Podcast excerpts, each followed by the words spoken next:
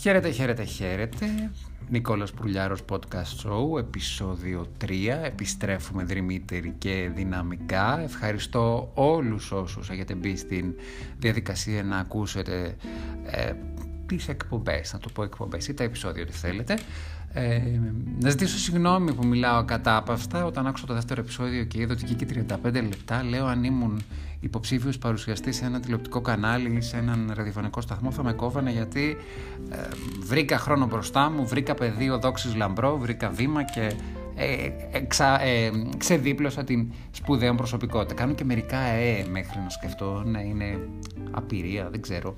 Ίσως έχω πάρα πολλά στο κεφάλι μου και θέλω να πω πάρα πολλά πράγματα και δεν ξέρω πώς να τα ταξινομήσω. Εντάξει, γίνεται ένα χάος εκεί μέσα, το παραδέχομαι και εγώ ίδιος.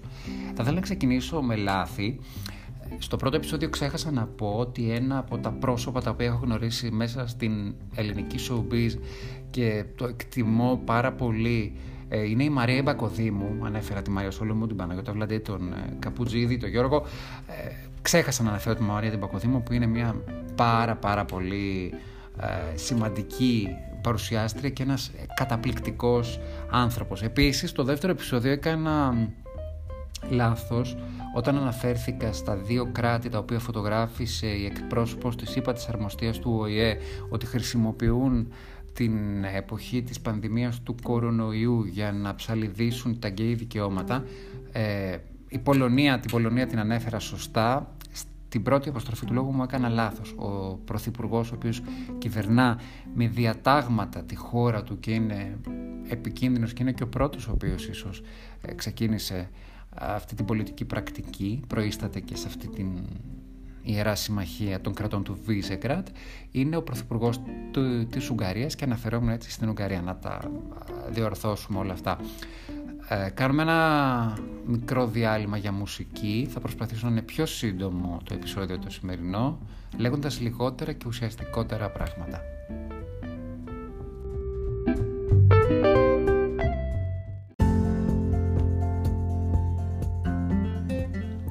24 Απριλίου, Παρασκευή, εγώ δεν είμαι ερωτευμένος, επιστρέφω στο δεύτερο μέρος του The Νικόλας Πουρλιάρος Podcast Show και καθώς ε, άκουγα μουσική περιπλανήθηκα στο διαδίκτυο και είδα την εφημερίδα Bild γνωστή ε, για την ανθεληνική της στάση την εποχή της ε, κρίσης. Για όσους δεν το γνωρίζουν η εφημερίδα Bild είναι γερμανική είναι η μεγαλύτερη γερμανική εφημερίδα και μία από τις μεγαλύτερες στην Ευρώπη με μια πλούσια ψηφιακή πλατφόρμα με οπτικό και δημοσιογραφικό υλικό και φωτογραφικό υλικό ε, πολύ σημαντικό για τις γερμανόφωνες χώρες.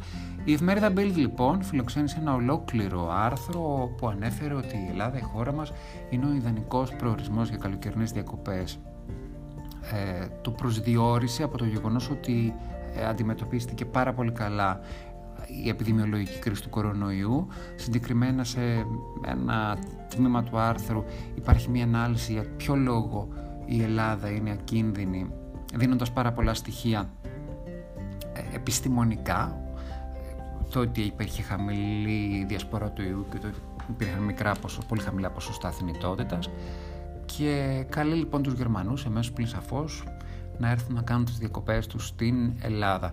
Ένα άλλο θετικό για τη χώρα και ίσως αυτό είναι κάτι το οποίο πρέπει να το εκμεταλλευτούμε και εμείς, να κάνουμε την κρίση ευκαιρία, το γεγονός ότι η Ελλάδα έχει πάρα πολλά νησιά, έχει πάρα, πολύ, πάρα πολλές ακτογραμμές, οπότε είναι ευκαιρία και εμείς οι ίδιοι αλλά και οι τουρίστες από το εξωτερικό να ανακαλύψουν μέρη τα οποία δεν είναι πάρα πολύ γνωστά, δεν είναι πάρα πολύ προβεβλημένα, δεν είναι μόνο η Μύκονος και η Σαντορίνη, οπότε ίσως είναι μια καλή ευκαιρία να υπάρξει και μια ευρύτερη ε, και ελεγχόμενη ε, τουριστική ανάπτυξη σε νησιά τα οποία δεν έχουν αγγιχτεί ακόμη από τη μαζικότητα του τουρισμού.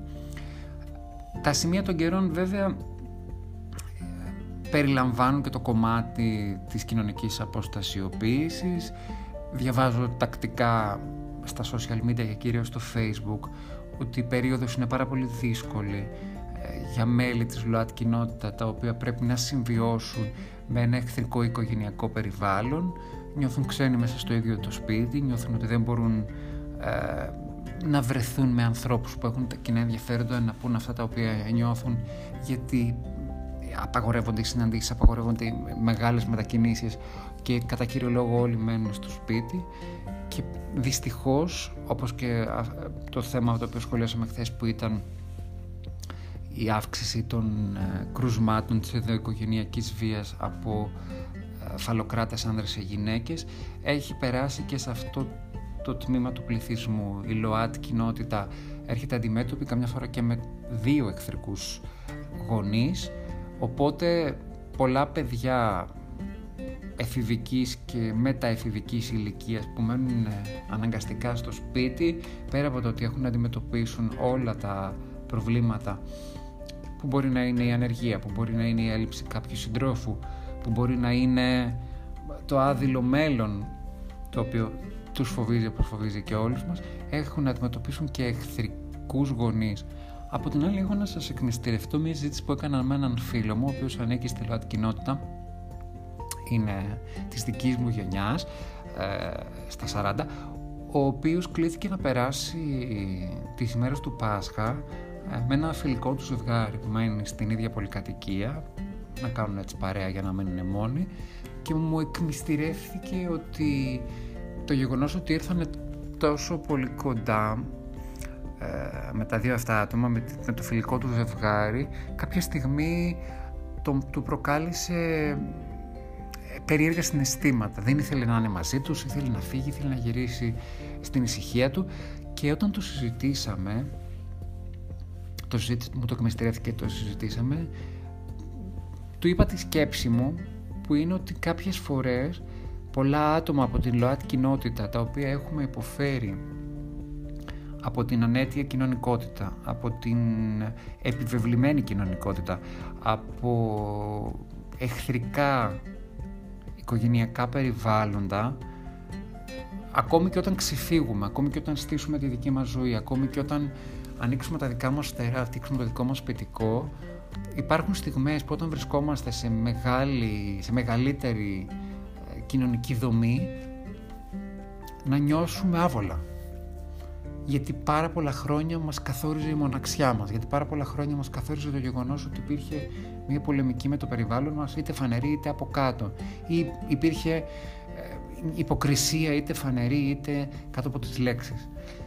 Και καθώς το σκέφτηκε και το ξανασυζητήσαμε μια, δύο μέρες μετά, ε, μου είπε ότι μάλλον είχα δίκιο, ότι τελικά κάποιες φορές μας καθορίζει αυτή η μοναξιά και την επιλέγουμε λανθασμένα ίσως, γιατί ο συγκεκριμένος φίλος μου παίρνουσε καλά με το φιλικό ζευγάρι το οποίο έμενε στη διπλανή πόρτα, αλλά ένιωθε ότι αν δεν ήταν μόνος του δεν ήταν καλά. Όπως και να έχει το πράγμα, οι φίλοι είναι εδώ, οι φίλοι πάντα είναι μια καλή ευκαιρία για να βγάλεις από μέσα σου αυτό το οποίο σε τρώει γιατί τελικά αν το κρατήσεις είναι δεδομένο ότι θα γίνει δηλητήριο και θα σου κάνει κακό και την επόμενη μέρα και την επόμενη μέρα και την επόμενη μέρα.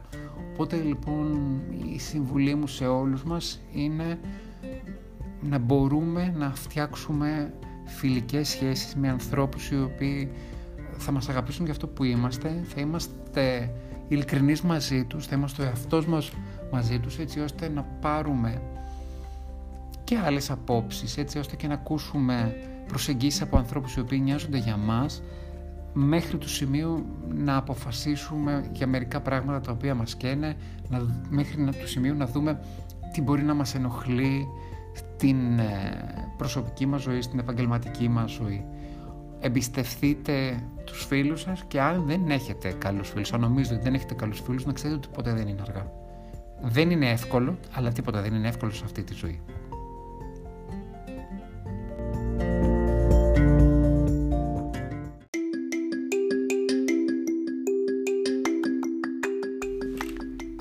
Και ενώ χθε τα λέγαμε για τη γυναικεία χειραφέτηση και για το πόσο σημαντικό είναι να τιμούμε το γυναικείο φύλλο, φτάνει στο mail μου ένα δελτίο τύπου από το τηλεοπτικό δίκτυο Fox. Το δελτίο τύπου προμοτάρει μία καινούργια τηλεοπτική σειρά για την οποία δεν είχα καμία ιδέα μέχρι τώρα. Όταν άνοιξα το Word και είδα το τι έγραφε το δελτίο τύπου, αμέσως κατάλαβα ότι αυτή η σειρά με ενδιαφέρει. Το πρώτο πεδίο ενδιαφέροντος ήταν ότι πρωταγωνιστεί η Kate Blanchett. Το ξέρετε ήδη ότι είναι μία από τις αγαπημένες μου ηθοποιούς. Δεν θέλω να ε, φλιαρίσω πάρα πολύ, σας γνωστοποιώ το περί τίνος πρόκειται. Mrs. America. Βασισμένη σε αληθινά πρόσωπα και γεγονότα, η σειρά αφηγείται την ιστορία του κινήματος που επικύρωσε την τροπολογία για την ισότητα των δύο φύλων στις ΗΠΑ στη δεκαετία του 70. Πρωταγωνίστρια, η βραβευμένη με Όσκαρ και Χρυσή Σφαίρα, Kate Blanchett. Η Kate Blanchett καλείται να παίξει την συντηρητική συνταγματολόγο Phyllis Schlafly, η οποία αντιτάχθηκε σφοδρά στην τροπολογία και το κίνημα φεμινισμού αλλά και των φεμινιστριών γυναικών της εποχής εκείνης. Τώρα, ε, τη Phyllis Schlafly δεν την ήξερα.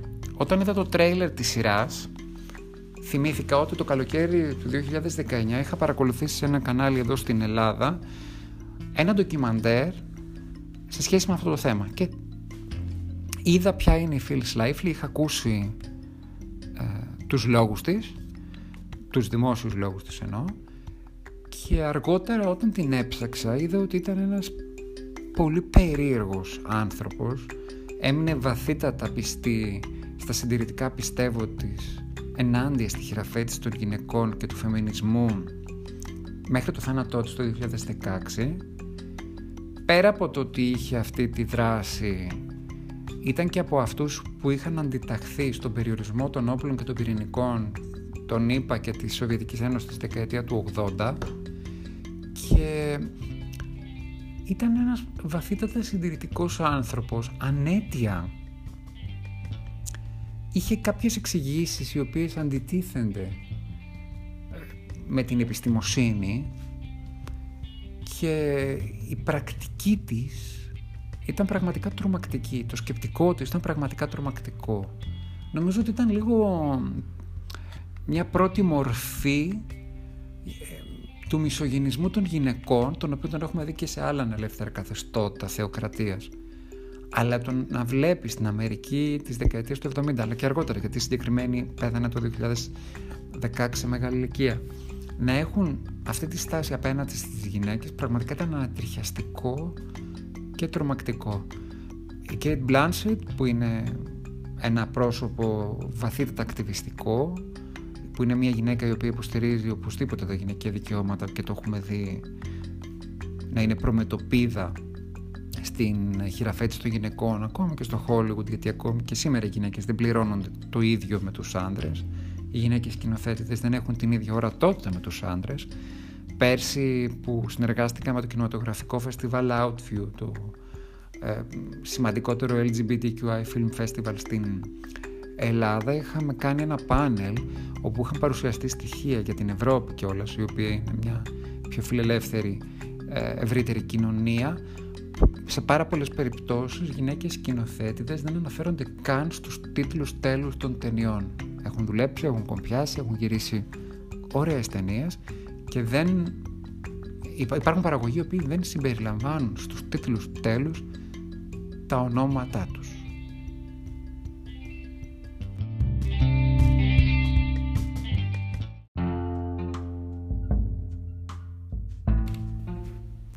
Και ενώ όλη η ανθρωπότητα στις χώρες όπου έχει ξεσπάσει ειδικά πιο έντονα η κρίση, η επιδημιολογική κρίση του κορονοϊού, διοργανώνουν διάφορες γιορτές για να ευχαριστήσουν το ιατρικό προσωπικό με μουσικές, με σιρήνες από πυροσβεστικά οχήματα, ενώ υπάρχει κόσμος ο οποίος βγαίνει στα μπαλκόνια και παίζει μουσικές στις πόλεις όπου είμαστε κλεισμένοι ενώ υπάρχουν εκκλήσεις για βοήθεια σε χώρες οι οποίες το έχουν μεγαλύτερη ανάγκη διοργανώνονται και άλλες πρωτοβουλίες οι οποίες περνάνε λίγο στα ψηλά των ειδήσεων αλλά είναι καλό να τις αναφέρουμε. Η βασίλισσα της Πόπ, η Μαντόνα πλήρωσε από την τσέπη της ένα εργοστάσιο, αν δεν κάνω λάθος, στην Λισαβόνα να παράγει 20.000 μάσκες και να τις στείλει σε φυλακισμένους. Ωραία πρωτοβουλία, πρέπει να σκεφτεί κάποιος ότι και εκεί ζουν ανθρώπινα όντα, ζουν σε εγκλισμό γιατί έχουν κάνει παραβατικές πράξεις και καλούνται να πληρώσουν το τίμημα των λαθών τους και το δικαστικό σύστημα τους έκρινε ενόχους αλλά παρόλα αυτά αυτό δεν σημαίνει ότι πρέπει να στερούνται των βασικών αξιών της ανθρώπινης αξιοπρέπειας και ότι δικαιούνται και όπως όλοι μας να μείνουν υγιείς και να μην νοσήσουν από αυτόν τον ιό ο οποίος δυστυχώς έχει αφαιρέσει τη ζωή από πάρα πολλούς ανθρώπους. Τη δεκαετία του 80 υπήρχε μια πολεμική ανάμεσα στους ε, ανθρώπους της μουσικής βιομηχανίας. Υπήρχαν οι εμπορικοί οι οποίοι υποστηρίζαν τη Μαντόνα και υπήρχαν οι άλλοι κάπως πιο κουλτουριάριδες, κάπως πιο ε, πνευματιστές οι οποίοι υποστηρίζαν ότι η Μαντόνα δεν θα αντέξει. Αντιθέτως θα μείνει διαχρονική και θα κάνει σπουδαία καριέρα στη δισκογραφία μια άλλη ανερχόμενη του τραγουδίστρια, η Cindy Lauper. Ε, δυστυχώς η Cindy Lauper δεν τα κατάφερε, η καριέρα της ήταν κοντή, ωστόσο εξακολουθεί και είναι ένα άτομο το οποίο έχει διαχρονικές επιτυχίες ειδικά από τη δεκαετία του 80 στον παρόντα χρόνο η Cindy Lauper είναι ακτιβίστρια, υποστηρίζει ενεργά τα ΛΟΑΤ δικαιώματα. Το 2011 εμφανίστηκε σε μια αμερικανική σαπουνόπερα το, που έφεραν τον τίτλο As the World Turns για να υποστηρίξει το πρώτο γκέι ζευγάρι στην αμερικανική ημερήσια τηλεόραση. Είχε ξεσπάσει χαμός τότε που δημιουργήθηκε ένα πρώτο ζευγάρι ανάμεσα σε δύο άντρες και έπαιξε τον εαυτό της έκανε μια συναυλία για να μαζέψει χρήματα για ένα τοπικό καταφύγιο για τα παιδιά της LGBTQI κοινότητας, τους έφηβους ή τους οποίους διώχνουν οι γονείς τους από το σπίτι. Η Cindy Lauper έχει κάνει και άλλες ακτιβιστικές δράσεις έξω από την συγκεκριμένη σειρά, υποστηρίζοντας τα ΛΟΑΤ δικαιώματα. Το κάνει και τώρα ξανά διοργανώνει συναυλίες μέσω διαδικτύου, όπως κάνουν πάρα πολλοί άλλοι, και προσπαθεί να μαζέψει χρήματα για να φτιάξει ένα ταμείο για να βοηθήσει και να ενισχύσει τους ανθρώπους οι οποίοι δουλεύουν στη Νέα Υόρκη, γύρω από την περιοχή του Stonewall, γενικότερα σε όλες τις γκέι γειτονιές της Νέας Υόρκης, καθότι τα καφέ, μπαρ, ρεστοράν, τα κλαμπ της LGBTQ κοινότητας είναι όλα κλειστά, οι ιδιοκτήτες, οι άνθρωποι οι οποίοι εργάζονται και δεν έχουν κανένα εισόδημα, οπότε θα χρειαστούν κάποια υποστήριξη. Προφανέστατα υπάρχουν πάρα πολλά ερωτηματικά για το αν η αμερικανική ε, πολιτική σκηνή θα στηρίξει και αυτά τα μαγαζιά και αυτή την ομάδα του πληθυσμού. Πρόεδρος Τραμπ είναι αυτός ποιος το ξέρει τι θα κάνει. Δεν είναι καλή ιονή. Πάντως η πρωτοβουλία της Cindy Lauper είναι αξιό, αξιέπαινη γιατί φέτος είναι μια πάρα πολύ δύσκολη χρονιά. Δεν θα γίνει Gay Pride στη Νέα Υόρκη μετά από 50 χρόνια και όπως και να έχει το πράγμα, παρότι γνωρίζουμε όλοι ότι είναι απόρρια της πανδημίας, είναι λίγο ανατριχιαστικό και λίγο φοβιστικό να σκεφτείς ότι ξαφνικά σε μια εποχή που πιστεύουμε ότι έχουμε κατακτήσει ελευθερίες και δικαιώματα, έρχεται μια κρίση η οποία επιβάλλει την ανάγκη του να μην βγεις στο δρόμο για να ε, διαδηλώσεις την ανάγκη σου να διεκδικήσεις περισσότερα πράγματα, να διεκδικήσεις την ισότητα και την ισοτιμία με τον ετεροφιλόφιλο συνάνθρωπό σου. Επενούμε λοιπόν τη Cindy την ευχαριστούμε, μπράβο της για την πρωτοβουλία που κάνει. Ελπίζω να υπάρξουν και άλλες πρωτοβουλίες προς αυτή την κατεύθυνση. Δεν θα σας μιλήσω όμως σήμερα γι' αυτό. Το outing και το πώς βγαίνουμε έξω από την τουλάπα μας είναι ένα άλλο πολύ ωραίο και ενδιαφέρον θέμα γιατί γνωστόν στην Ελλάδα το outing και η γνωστοποίηση της ερωτικής ταυτότητας από πρόσωπα της δημόσιας σφαίρας και της showbiz γίνεται με το σταγονόμετρο. Θα βάλω τελεία, δεν θα συνεχίσω περαιτέρω για σήμερα. Σας αποχαιρετώ, το επεισόδιο 3 έχει τελειώσει. Σας ευχαριστώ πάρα πολύ όλους που με ακούτε. Διαδώστε το, Νικόλας Πουρλιάρος Podcast Show, το πρώτο LGBTQI podcast στα ελληνικά. Ε, πάντα με συγκίνηση, με χιούμορ, με ανθρωπιά και κατά κύριο λόγο χωρίς παροπίδες. Σας αγαπώ, σας ευχαριστώ όλους πάρα πολύ για την υποστήριξή σας, όποιο και αν είναι το κοινό αυτού του podcast show. Εγώ είμαι πάρα πολύ ευχαριστημένος που ανακάλυψα αυτό το μέσο και μπορώ να φτάσω σε εσάς και μπορώ να επικοινωνώ μαζί σας και μπορώ να παίρνω όλα αυτά τα υπέροχα μηνύματα. Σας φιλώ, επανέρχομαι δρυμύτερος με ένα επόμενο επεισόδιο λίγαν σύντομος.